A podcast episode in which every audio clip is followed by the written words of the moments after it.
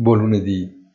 Non serve essere degli esperti analisti tecnici per capire che la reazione della settimana scorsa è rimasta un movimento di corto respiro di un trend ben impostato. Questo è valido tanto per l'azionario che per il mercato obbligazionario.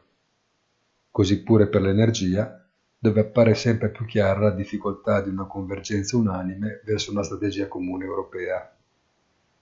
Incerto ed enigmatico invece quello che sta succedendo sul fronte delle materie prime alimentari e sul mercato delle criptovalute, con le prime più tentate nel riprendere il corso in salita e le seconde pericolosamente inclinate verso il basso.